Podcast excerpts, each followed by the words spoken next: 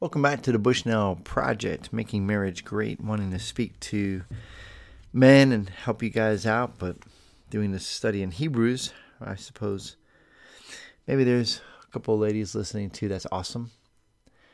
The study of God's Word is for all of us, right? And so we're continuing on our study of Hebrews. We've gotten into this whole discussion about Melchizedek, mostly because we're he's really trying to show us how great Jesus is, the greatness of Jesus Christ. And and so as we go into verses 11 through 14, let me just read them and then we'll unpack those. All right, guys? So just pray that God will give us wisdom as we read this, give us the spirit to understand the word here.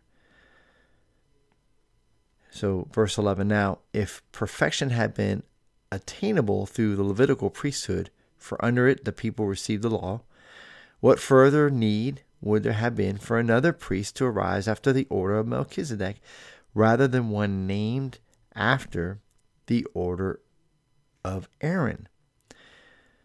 For when there is a change in the priesthood, there is necessarily a change in the law as well.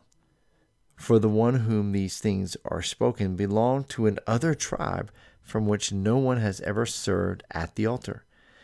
For it is evident that our Lord was descended from Judah, and in connection with that tribe, Moses said nothing about priest. All right, so breaking off there, we'll stop there. Here he's just building the case stronger. Yet Jesus isn't about being a Levitical priest. These Levitical priests priests were were the shadow of what was to come. And Jesus coming from another tribe is is pretty significant for the Hebrew. Now for us, we you know it it's not a big deal. But going back to Psalms 110 and looking at the story of Melchizedek from Genesis 14, I think yesterday I might have even said Genesis 22, but Genesis 14 is where that is from.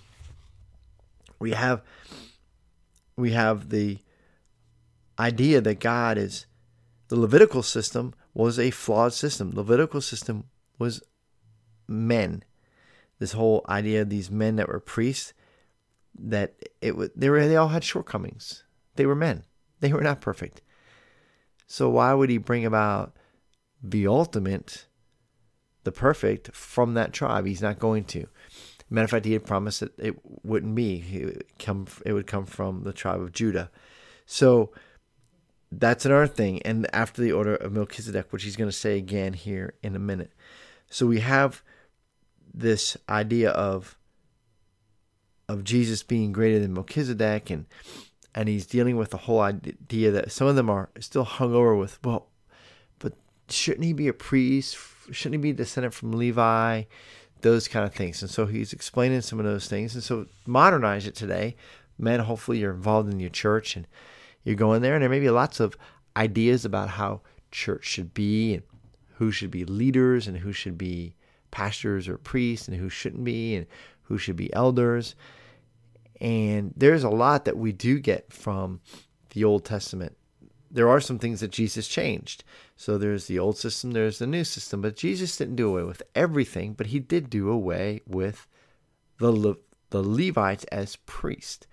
So we need to be aware of those things. We need to pay attention to those things and pay attention to the needs of our family and how how do you worship Jesus, right? That's what it somewhat comes down to because what did the Levites do? Well, they were part of what happened at the temple.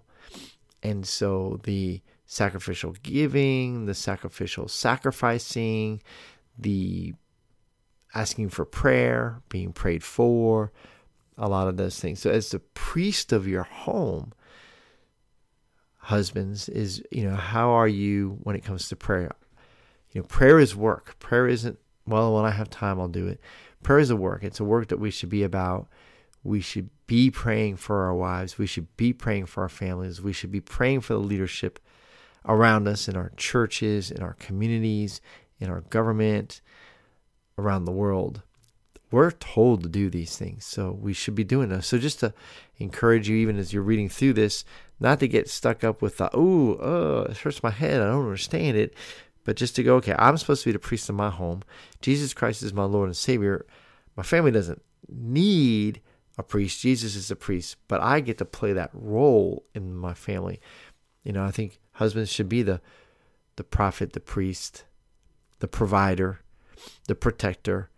And so to to be that priest that prays for your wife, prays for your family, prays for your community, prays for the body that you're a part of, that you worship God in your home and and that it's you know, is it a couple of minutes a day? Is it is it 15 minutes a day? Just that you're worshiping God and spend that time with your wife, giving thanks to God, whether it's around the dinner table, whether it's before you go to bed or when you wake up, cup of coffee in the morning, however that might be. Talking about God's word, reading God's word together, those acts of worship, and not that working isn't can't be worship, not that cleaning up after dinner can't be worship, but just that communal worshiping together. Do some of that. And I'm long again. Man, I've been getting long lately. Sorry about that, guys. So hope you have a great day. God bless you. Թաթիսին